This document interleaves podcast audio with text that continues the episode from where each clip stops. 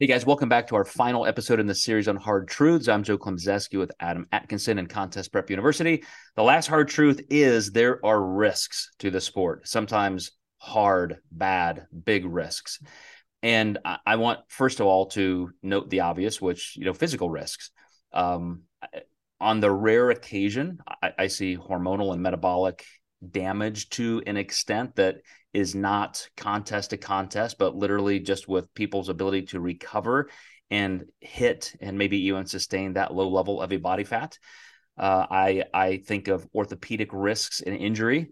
Uh, the way communication works these days, I often ask clients to send me clips of them training. I want to see your squat. I want to see your deadlift.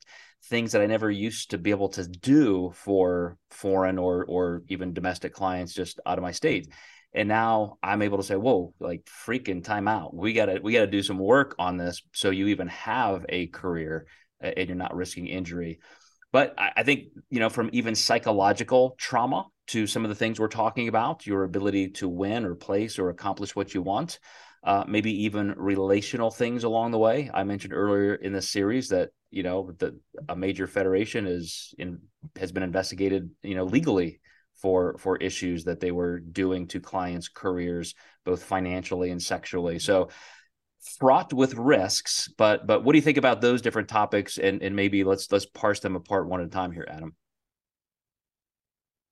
Yeah, I mean, there's certainly there's been a couple deaths in the gym recently. Uh, one one specifically being a Smith machine pinning down somebody um, because they were using a bench, and you know your lowest point was the Smith machine, and unfortunately her uh, the back of her neck. And I think when you see stuff like that, I totally understand the exercise she was doing. Uh, it was just such a freak thing. And I do think that we need to educate and you know, let people know that some of these machines that you think are safer can be more dangerous actually in the wrong context of how it's being used. So we do have to be good about teaching people lifting safety, when to use clips, when not to use clips, when to ask for spotters whether they're going to pull the bar off of you at the wrong time or not. you know, it's better to be safe than sorry. So I think that's the first thing there's obviously at the higher level potential risk with you know virilization with women that's permanent beyond your competing career i always tell my females i don't want to be able to tell you competed aside from the muscle mass you had once you're done competing uh, that can be potentially life changing. Um, but there are people who willingly do want those virilization side effects for other reasons too. So we have to be complementary to that as well.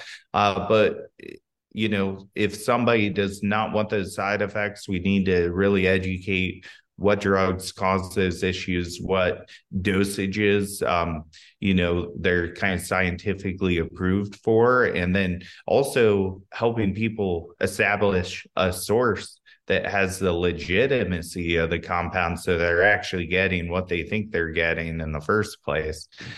Uh, the next thing would be the health risk that are involved in those things. You know, what is somebody's genetic background?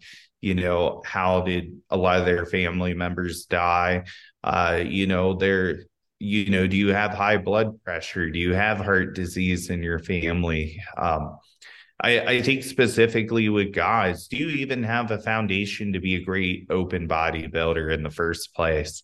Are we really turning a pug into a giraffe in a long neck competition in this scenario?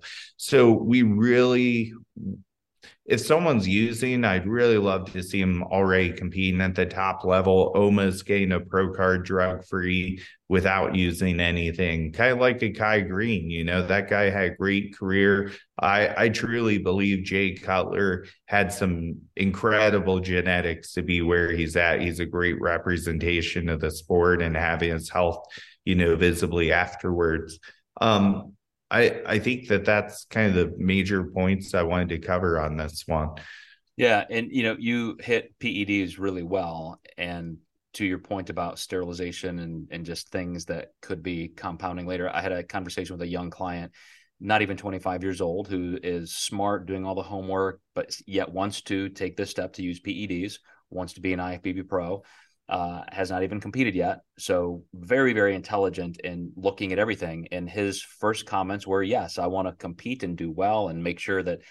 And from a natural perspective, I have actualized every bit of genetic potential I can. Then I'm going to take these steps. And as I continued with some of the risks, like, okay, you're not even 25, you do this, you realize you're going to be on TRT the rest of your life. Like you're just basically going to have no choice. There could be some sterility issues. And, um, and I went through all these things and I, you know, he still may make that decision, which is fine. And he may do it as smartly as he thinks he can, but there are still these risks. And going beyond that particular topic, I have another client who just competed for the first time.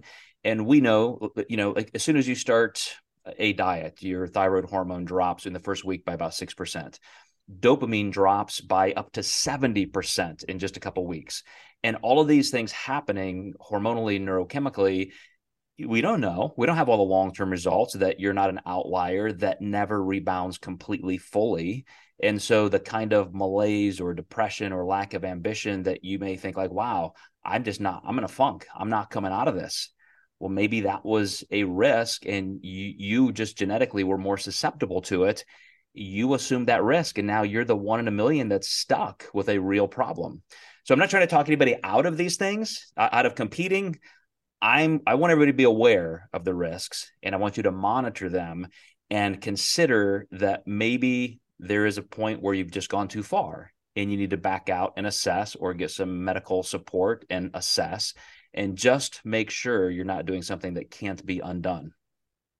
Yeah, I'd say there's psychological risk where people, you know, one, disorders, but two, they may even stay in that suppressed thyroid state because they're just not allowing themselves to eat back to a point of normalcy.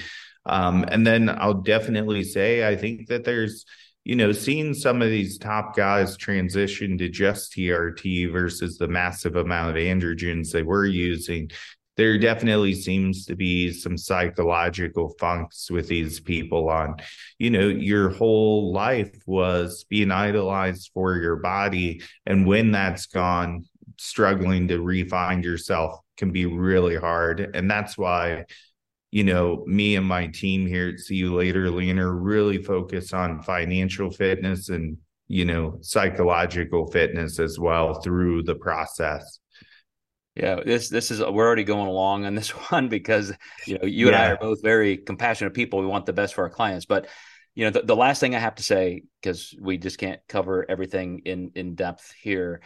Uh, there are at least a dozen coaches, not a dozen coaches. I'm sorry, a dozen clients, dozen competitors who have died in the last five or so years getting ready for preps the vast majority are working with coaches who are dehydrating, using diuretics, manipulating sodium, potassium, all the things that creates heart failure.